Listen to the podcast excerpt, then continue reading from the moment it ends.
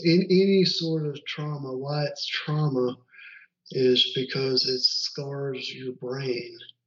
And unlike the body, once once the body heals, physically heals, typically there's that um, mental trauma lingering about, um, and that's with any with with any sort of trauma, not just trauma burn. Um, and that is where that is that is where you've got to focus on to get over it, or and effectually start over, or as you say, uh, reboot. Um, that is ultimately what you've got to do, where you've got to focus your attention is on the psyche. And yes, doing physical activity definitely helps, but ultimately, um, you know, where the battle wages, where the battle rages is in the psyche of the individual, not in, um, not in what they can do physically. A man can experience an incredible amount of pain and suffering if he has hope. When he loses that hope, his soul dies, his body withers, and he no longer feels like living. My advice is to not lose hope. There is always hope, but you have to believe for that hope to be there. No one is going to give it to you. No one is going to make the decision to make you hope. That is your responsibility. Do not ever lose hope. Hey there, you're dialed into Reboots, featuring stories about people who have been forced to start over in life or in business, all walks of life, anonymous or named, high profile or low down. Stories with heart, soul, and grit. Because knowing and sharing our stories is essential for living a life of joy, experiencing healthy relationships, and impacting the world around us in a positive way. Here's your host, Tracy Winchin. Reboots episode R zero two nine features Lee Lucas, a man who knows about finding and holding on to hope in the midst of tremendous and prolonged pain. Lee, you see, was badly burned in an overnight structure fire back in two thousand five. In a dramatic rescue, firefighters pulled him out of his condominium with less than a minute to spare before the building collapsed. Shocked that he was still breathing, the firefighters treated him and then turned him over to a unit that transported him to a nearby hospital. With second, third, and fourth degree burns to thirty-five percent of his body and inside his lungs, and a carbon monoxide level of thirty-seven point four percent in his blood, doctors gave Lee's parents no hope. Lee spent one hundred eleven days in the hospital. It took more than two and a half years for his wounds to close and another couple of years for the scar tissue and skin grafts to stretch. Today, Lee has resumed full-time work. He volunteers at area Alabama burn units, and he travels the globe on missionary trips.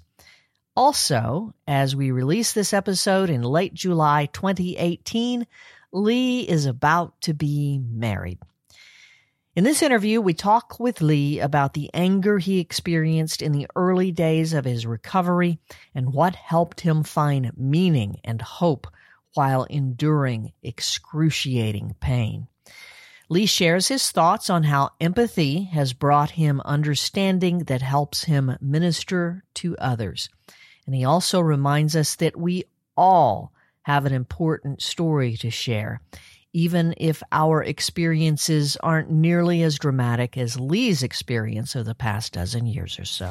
Hey, Lee, thank you so much for inviting us into your life. I, I really appreciate the opportunity to get to know you and to share you with our audience. Thank you, Tracy. Happy to be here. First thing I want to do is just get an idea of what your life is like now. Life right now, um, I work full-time for a life insurance company. Um, I own a home. I have a dog. Um, I have a fiance. And uh, annually I go on uh, mission trips um, to various places throughout the world. And you're just re- recently engaged. Congratulations. Well, thank you. Thank you. Yes, just uh, got engaged about uh, three and a half weeks ago. Wow, that's really cool. Well, tell me a little bit about where you share your story and why you share your story. I share my story um, up in the to other burn patients, up in the burn clinic, um, basically to anyone who wants to hear. Um, one of the reasons I go on mission trips is because it's very powerful in healing for me, even years after I was burned, which I was burned almost thirteen years ago. It's very healing for me still to use my experience of recovering physically through my experience of being burned, using that experience to encourage others. Um, it helps me greatly deal with it, deal with what I've been through. And in fact, it almost, in a um, lighter sense to me personally, it gives what I've been through a special meaning to me, um, and helps me deal with it more. Wow. It's so powerful. Um, and, and you mentioned before we rolled tape that um, something that I'd never really thought about, even after the the the burns heal, there's still the brain trauma behind that. Oh, yes. It, in, any sort of trauma, why it's trauma is because it scars your brain. And unlike the body, once once the body heals, physically heals, typically there's that um, mental trauma lingering about. Um, and that's with any with with any sort of trauma, not just trauma burn. Um, and that is where that is that is where you've got to focus on to get over it, or and effectually start over, or as you say, uh, reboot. Um, that is ultimately what you've got to do, where you've got to focus your attention is on the psyche. And yes, doing physical activity definitely helps. But ultimately, um, you know, where the battle wages, where the battle rages is in the psyche of the individual, not in, um, not in what they can do physically. Wow. Well, without further ado, then um, let's let's get to what happened that you ended up in a in a burn unit. Let's see, it was October of two thousand five. I was asleep in a condominium. And um, this condominium was actually an old converted apartment built in the sixties. Um, this condominium had eight units. My, built, my unit was on the second floor. There were uh, shared attics in this condominium. So I went up into my... Uh, Jumped up into my attic one day, I remember, and looking across, and I could see, um, I could see where other people in on my floor could poke up in their attic and like store stuff. Um, I was asleep in my condominium, probably uh, two or two thirty in the morning. A neighbor of mine across the way was cooking something in grease. His kitchen caught on fire. He attempted to put water on it to put the fire out. And the water, of course, spread. And it came up, um, spread through the walls, the air ducts. Um, ultimately, it engulfed the entire building. From what I heard, um, within uh, a matter of minutes, the neighbor went around to everyone's door, knocking on them, trying to wake trying to wake everyone up to get them out the door. I did not wake up. I had an A D T alarm system. That A D T alarm system called me. I did not answer. And they called my parents, which thankfully lives only a mile or a mile and a half away. My parents rushed over to my condominium to find my building. engulfed in flames, flames soaring thirty, forty feet above, above the building. They saw firemen putting out the fire, a barricade of police around the fire, and um, a crop of, um, of onlookers, uh, you know, watching the, uh, the devastation as it burned. Now, of course, I did not wake up when the individual knocked on my door, nor did I wake up when A D T called. My parents frantically looked around the uh, gathering of people and did not find me. Went and told a police officer that I was not accounted for. And that police officer then told a fireman, and the firemen dropped their hoses, or two of the firemen dropped their hoses and went up a ladder into my uh, condominium and found me. When they found me, I was lying in about three inches of water with my shins facing the floor, my stomach facing the ceiling. The firemen could feel the heat of the water through their boots. Mm. I was underneath the threshold between my bedroom and a small hallway. They uh, immediately checked for breathing, and to the surprise of the firemen, I was breathing. They pulled me up, took me to, um, got me outside, put me over the railing, handed me to another fireman who then uh, put me in the ambulance. They asked my mom if she wanted to ride. My mom jumped in the ambulance, and my dad followed closely behind. Made the, uh, I guess it was about a eight or ten mile trek to U A B Hospital, University of Alabama Birmingham Hospital, the E R. Um, while in the ambulance, from what I've been told, I was immediately intubated. I immediately had a, a um, hose stuck down my throat to force air down. Um, I was told that at that time my skin was black and crusty from basically being, um, you know, being burned alive. I got to the hospital, and um, the E R surgeon, the, the E R doctor on, on call um, saw me and pretty much gave my family no hope I would survive.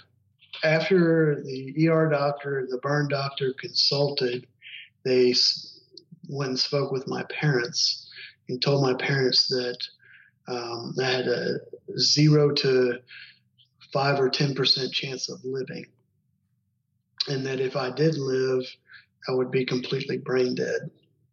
My mother just looked at that doctor and square in the eye and said, "We don't know about that. We'll have to talk to the Lord about it." Mm.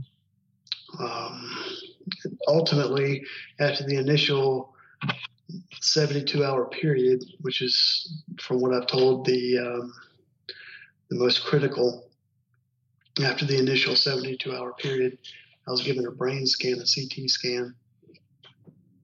And um, my brain scan was stone cold clear, so I did not have any brain damage. Wow. So y- your brain scan is, is clear, which is is would you consider that a, a miracle? Does your family consider that to be a miracle or just inexplicable? How do you describe that? The, my family, even the doctor, said that um, it was completely impossible and defied medical science. My carbon monoxide level at the at the point of admission into the emergency room was thirty-seven point four percent. So thirty-seven point four percent of my blood was carbon monoxide, which is, of course, an extremely deadly poison, and people die from carbon monoxide poisoning all the time. Um, so, yes, I, along with my family and um, several other doctors, consider it a miracle and something that cannot be explained by medical science. And so that's the good news, but the bad news is is that now you probably have uh, a, a trauma in terms of how much skin is burned and what, what that's going to take. Tell me about that. Yes, ma'am. Um, I had second, third, and fourth degree burns over thirty-five percent of my body. I had second-degree burns on parts of my chest, um, chest and arms, third-degree burns on my stomach, buttocks, and legs, and fourth-degree burns on both of my shins. A fourth-degree burn is down to the bone. Um, of course, with any burn survivor, with that amount of body surface being burned, they got to go through skin grafts. And one of the things they did on my shins, because the burns were so deep, is they did something that's called an oasis, which, um, from what I understand, is a very um, is a very detailed, almost a culture type, um, almost a culture type procedure to um, help skin grow in that area before a uh, skin graft can be performed on that specific location. And so where where where your medical team is is at this point is just to try to get you to heal so that you have some semblance of a quality of life, right? Absolutely. At this point, I'm still I'm still unconscious at this point. I have not woken up since I initially went to sleep the night of the fire. Um, and my medical team, once I've uh, cleared the initial seventy-two hour period and the brain scan was stone cold clear, their next step was making sure that, you know, my body would heal, not only heal, but to um, keep clear of any infection. Um, you know, so keep me infection clear, keep everything clean, uh, coming and cleaning the wounds daily and making sure that um, I was, uh, I remained in a, in a uh, clean, highly clean environment. Now, how how how long did it take for you to wake up? I, my guess is they kept you in a drug-induced coma for as long as possible, or or how, how does how does that work? Yes, I was in a medically induced coma for twenty-one days. Wow! And the twenty-one day period was fixed because it was, from what I've been told, that twenty-one day mark was when the doctor was going to perform a tracheotomy on me. And my parents and even my nurse at the time did not think that a tracheotomy was needed and did not want a tracheotomy on me, thought I could survive just fine without it. And so we waited until the last minute to um, when a tracheotomy would be mandatory, and then I was brought out of the coma. Hmm. Now, at this point, I can't even imagine the the pain of dressing those wounds and then what you're thinking and how all that transpired. So I'm, I'm leading you down two different paths here. One is emotional and the other is, is physical, and I guess uh, whichever one comes to mind first. Tell us about that. I guess physically, Uh, burn dressing consists of the burn patient having their bandages clipped off, their wounds washed, and then their bandage, and then their wounds bandaged back up. It is the most painful procedure, the most pain I have ever experienced in my entire life. When the initial bandages would be removed, it almost felt like someone had wrapped duct tape on my skin and just yanked it off.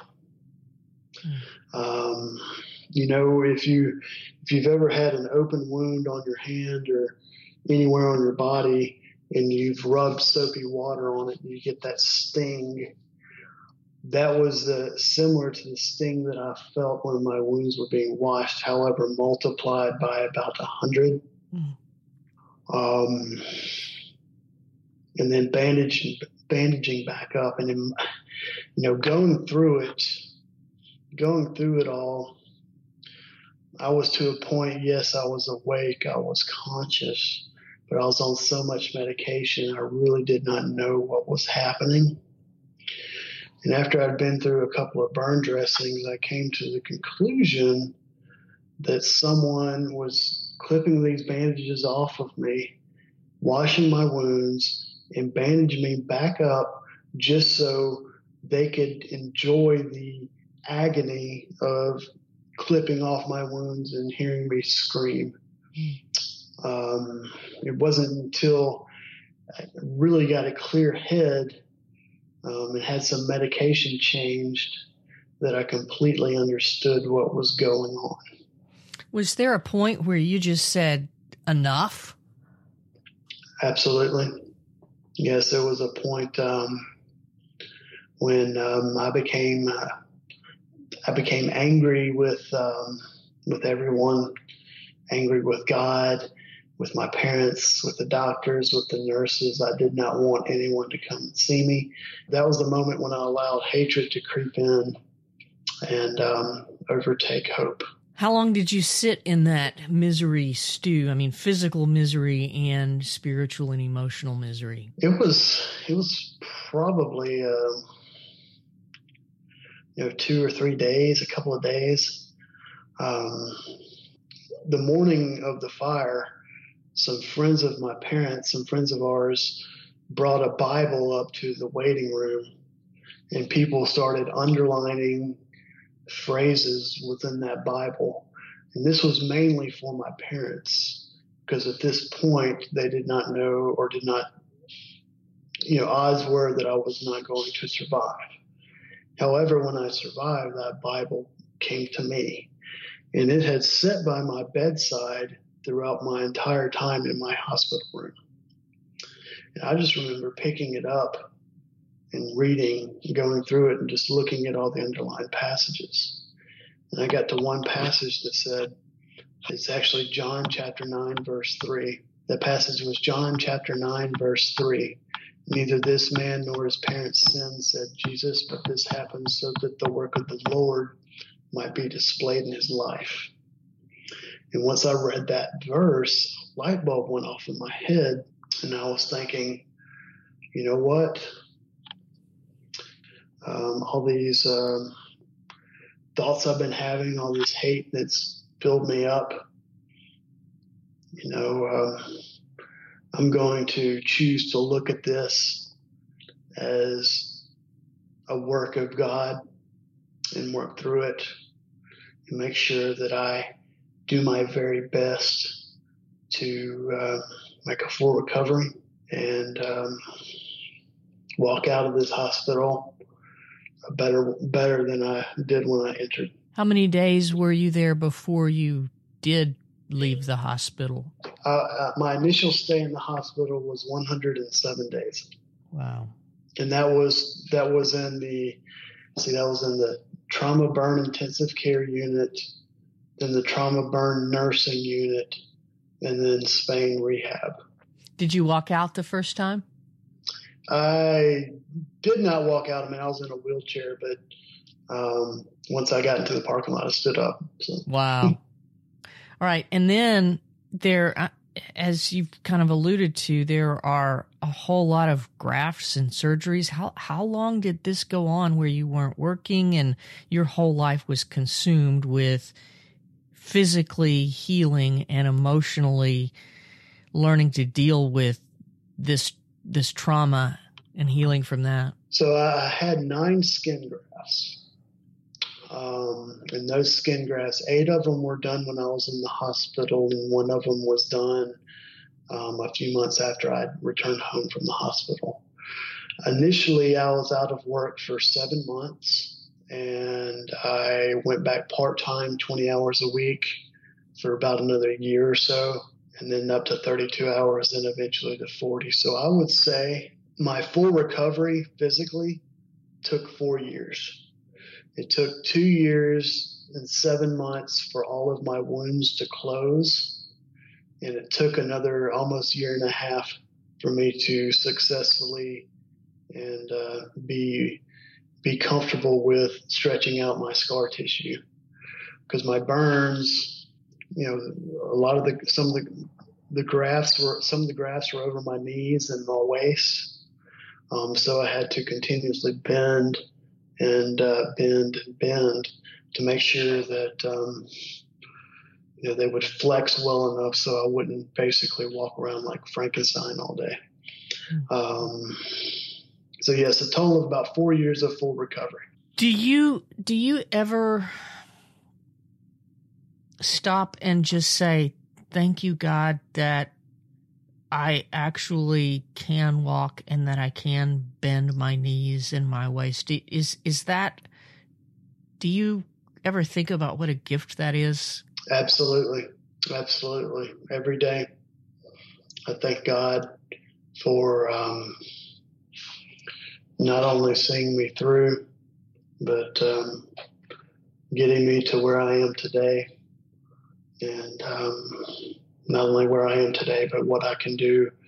And um, I ask him also to help me use my injury to encourage others, just like that Bible verse, John chapter nine, verse three, neither this man nor his parents sinned, said Jesus, but this happens so that the work of the Lord might be displayed in his life.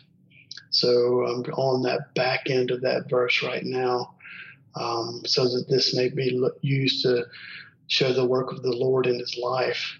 That's one of the reasons why I take part in the burn community and do these mission trips, spreading the love of God through my story of being burned. And this is this is fascinating to me, Lee, that, you know, y- you talk about more than four years of of having to step up from no work to twenty hours and then to thirty-six and then your standard time. And that y- you were physically that incapacitated that you had to be really careful where you expended your energy. At what point did you say, I'm going to make sure I save an hour a day or two hours a day at the end of the day to go back to the burn unit and and just sit with people who are where you were months before? See, initially it started when I was in the hospital.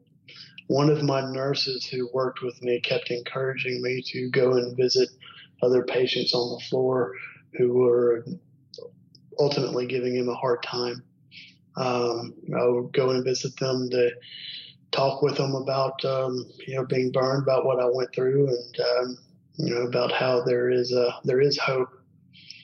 Um, when I got out of the hospital, when I would go back for visits with the burn doctor or to rehab, I would frequently go to the burn unit and just um, typically a nurse would say, hey, we got someone here we need you to talk to if possible.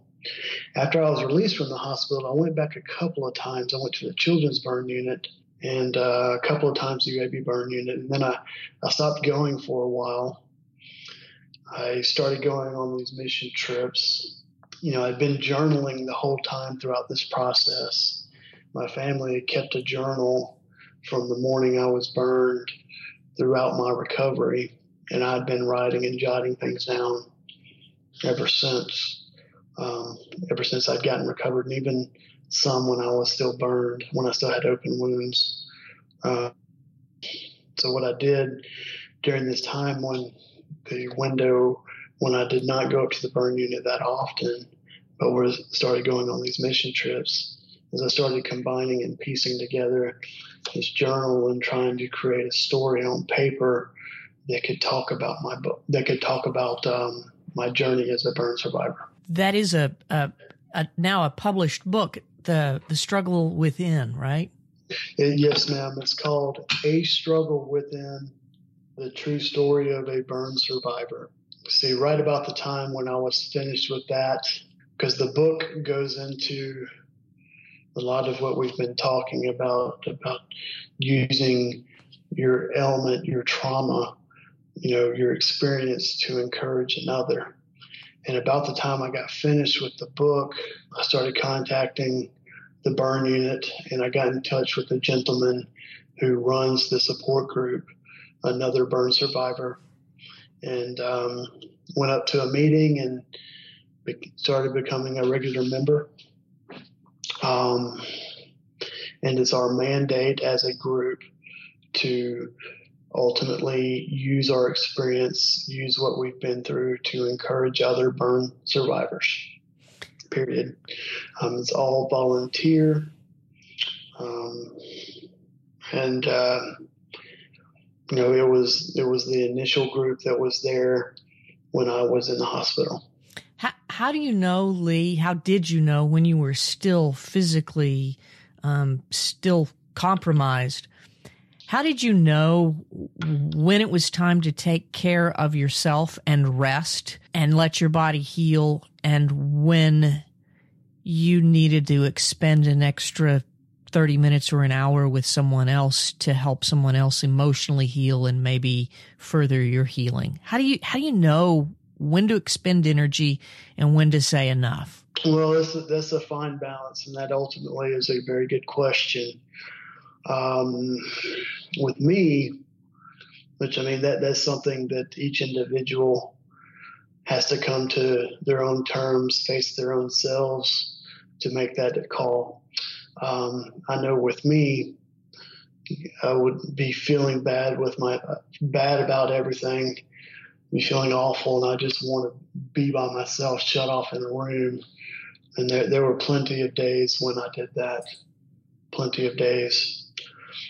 And then there came a time when um, when someone said, "Hey, you know, a family member or you know, this guy from church knows somebody um, whose family member was burned. Would you mind going to talk with them?" And I say, yeah. You know, I go and talk with them uh, about being burned, about my story of being burned, about what to expect. You know, I found it amazing, um, even when I was in the hospital, about how, um, you know, just touching and feeling what a what a healed skin graft feels like um, can work wonders. And um, you know that that you know, that it, that experience.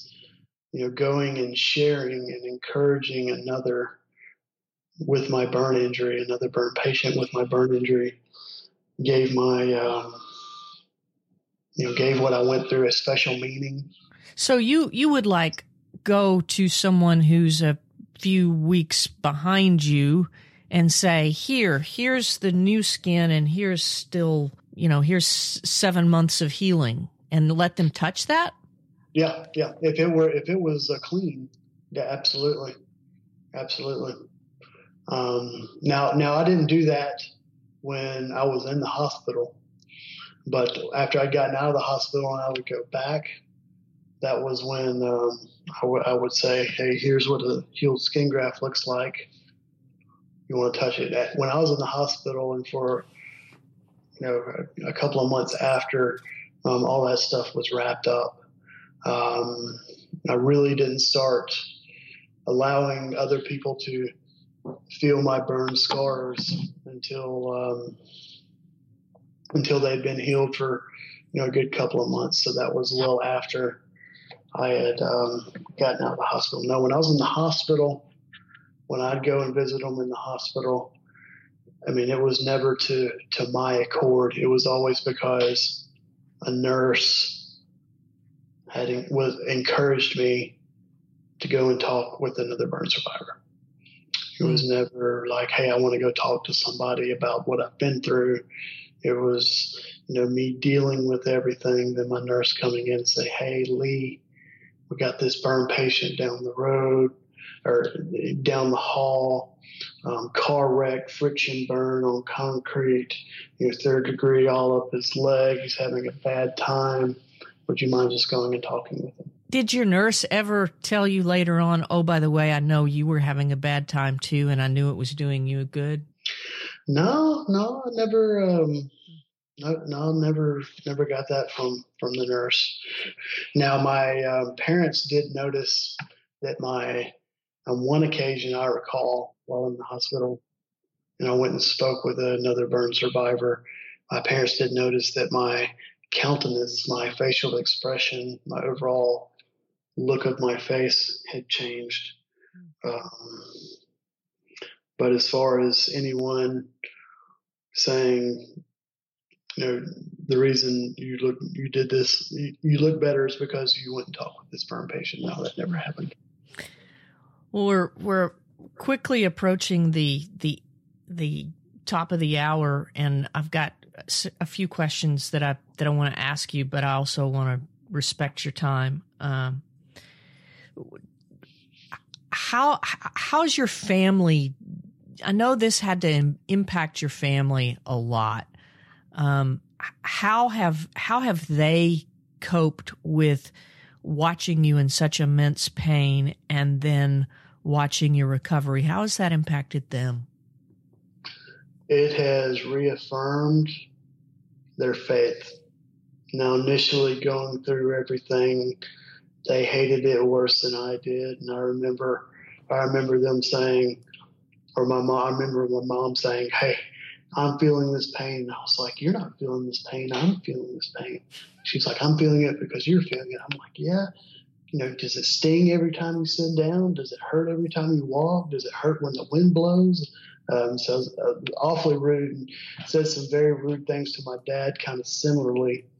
Um, but being in a um, in that sort of condition, I, I don't want to say it's warranted, but it's you know it's understandable if you got wounds all over your body. Um, You're gonna be a little cranky, right? Absolutely. Absolutely. But ultimately, ultimately, um, it, it's reaffirmed their faith. It reaffirmed faith of family. Even several friends of mine um, have said, um, you know, we saw God work. Um, that that's the only explanation, because they were there. They went there to the hospital that first night. They knew everything was happening. They'd come back and visit, see me in a coma. Um, and been up and around, and they were with me throughout the process. And yes, um, it's reaffirmed faith for my family and for my friends. What good in your life exists today that would not have existed but for this trauma? I would say it has given me a great story to tell of the power of God.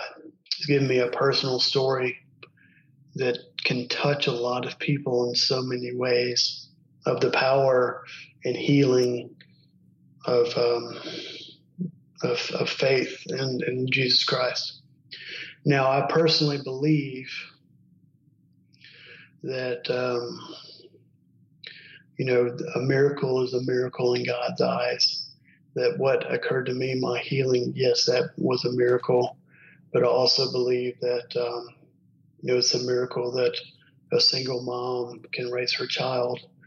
Um, but I believe that as far as people are concerned, that oftentimes they have to see you know, a, a different circumstance in people, something they see every day, such as um, recovery from such a trauma, and willing to use it for God's glory, to um, to see God act, rather than looking squarely down the street and saying, oh, well, that mother's raising her child on her own. That mother's working full time and raising her child on her own. That's a miracle. Um, uh, this, this guy, he was burned. He was not supposed to survive. He went through all this skin grafts, all this uh, carbon monoxide poisoning, all this pain and suffering, and he's alive. That's a miracle. You know, they don't associate them as being the same. Um, they associate what happened to me to be greater, a greater show of God's work, which I do not believe that to be true. Um, however, Um, the majority of people seem to think that way, in my opinion. Mm. And um, so it's given me an avenue to to show God's God's glory, God's power, God's strength. Lee, do you have do you think you have more empathy now than you did before you were burned? Absolutely. How does that help you minister to people then? It helps me because one of the things that I try to do whenever I discuss my story and with someone is I try to emphasize that you have a story. What you've been through, what you've experienced is a story, a vessel that can be used to, to share God. Um, it doesn't have to be a spectacular drama. Um, your story is your story. It's who you are. And when you tell it and you use it to spread God's love, you are, in effect, um, showing um, the basic root of discipleship, you know, what we are all supposed to do as Christians. Um, so, yes, always, always, uh, you know, what I went through, even the book I wrote, I wrote the book to encourage. If you happen to pick up the book and read it, know it was written to encourage. And my hope is, is that after you read the book, you will tell someone else about it or give them your copy in an attempt to encourage them. Well, that's a heck of a segue, because my next question is, what advice or encouragement do you have for someone who is is dealing with immense pain right now, unimaginable unimaginable pain, or even uh, a family member or a loved one who is in excruciating pain just by watching that person in pain? Let's see. You know, um, a man can experience an incredible amount of pain and suffering if he has hope. When he loses that hope, his soul dies, his body withers, and he no longer feels like living. My advice is to not lose hope. There is always hope, but you have to believe for that hope to be there. No one is going to give it to you. No one is going to make the decision to make you hope. That is your responsibility. Do not ever lose hope. No one is going to give you hope?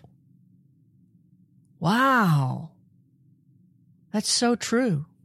So hope is something you can just go d- make a decision. That's that's what happened to you, isn't it, Lee? That that Bible verse helped you find hope, didn't it? Yes. Yes. Yes. And yes, people can talk to you, can encourage you all they want to, all to your liking and to your desire. But if you do not make the decision yourself that says, hey, I'm going to use my experience to encourage another. I'm going to make sure that my um, that what I've been through has a special meaning, that what I've been through, um, you know, is something that I can turn around and help another with. It's up to you. It's up to the individual to decide that. It's not up to anybody else. Wow.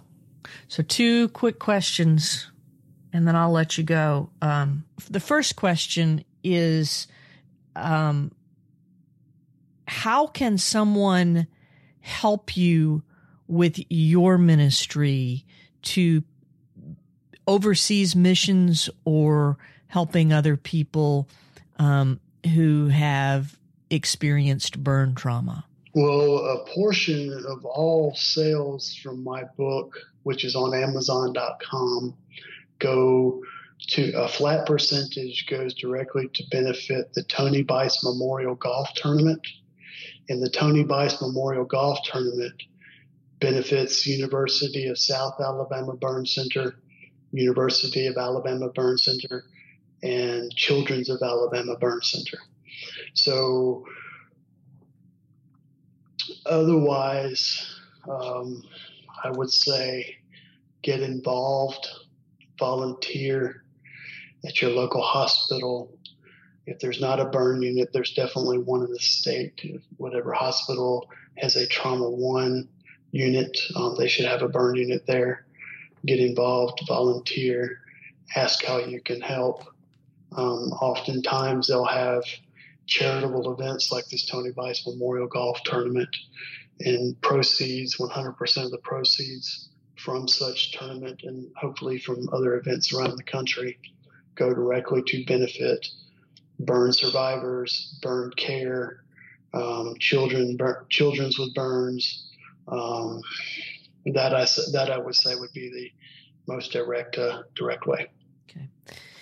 And the last question is, uh, do you do you have a specific tool or uh, a scripture, something that you would recommend to others to help them find their way to hope? I would say, and I'm dead set on it, is that same verse we've been talking about, John chapter nine, verse three. Neither this man nor his parents sinned, said Jesus, but this happened so that the work of the Lord might be displayed in his life. That verse, if you break it down, neither this man nor his parents sinned, said Jesus. So it's speaking of something that has occurred, something that has happened, um, but this occurred so that the work of the Lord might be displayed in his life. That, that verse is, speaks of recovery. It reeks of it. That is a verse that um, you know reflects a uh, an attitude, an attitude changing um, that um, goes to recovery. That is what I. That is the Bible verse I would recommend. John chapter nine, verse three. Thank you, Lee. What have I have I left anything out? Is there is there anything else that um, you need to you feel led to share? You know, if you if you're if you're sharing your story in an attempt to encourage another, um, oftentimes, especially starting out, your story will seem dull or too long or too short or not enough details or too many ums and ohs and pauses in it. And the only way it's going to get better and broken down is by you practicing it. The best way to practice it is to go out and tell it. So initially, I would suggest telling your story to a family member or a friend, and get their um, get their opinion on it, on how um, how it flowed. You typically want to keep it within a, you know, especially when talking to someone face to face, you want to keep it to no longer than a couple of minutes. Um, so. Um, That's what I would say is when you're going out to tell your story that you refine it and speak of it in such a way that um, that it flows naturally and covers the broad aspects of your story. And if the person you're talking to wants to hear more, they'll ask you about it. That is so good. Thank you, Lee. I yes, appreciate your time so much. Absolutely. Thank you, Tracy. Whew, what a story, right? I'm reading Lee's book, A Struggle Within, The True Story of a Burn Survivor. It is tremendous. The book is a first-person account of Lee's recovery journey and also features several other perspectives, including excerpts from his parents and the firefighter who rescued him and some other people who were very important as Lee began his very long recovery journey. Thank you, Lee, for sending me a copy and for reminding all of us, actually not reminding me, helping me understand something I'd never really thought about. We are responsible for finding our own hope. It's within us. You can get a copy of this book at Amazon. There's a link in the show notes. Do you know somebody who could benefit from hearing Lee's story? Would you please, please share it on social media? Would you share it via email or your friends? It's really easy to share. Just go to our, our website, uh, rebootspodcast.com forward slash episode two nine. There is a player that makes it super easy to share on social media and via email. Also, would you mind consider leaving us an honest review about this episode or any other episode? In the iTunes store, we're really easy to find. Find just search for Reboots Podcast, Tracy Winchell. That's T R A C Y W I N C H E L L. I'm Tracy Winchell, and we'll see you next time. We hope this episode has helped you in some way. If so, we'd love to hear from you. Maybe someone you care about might benefit from the Reboots Podcast. It's easy to share from our website, reboots podcast dot com.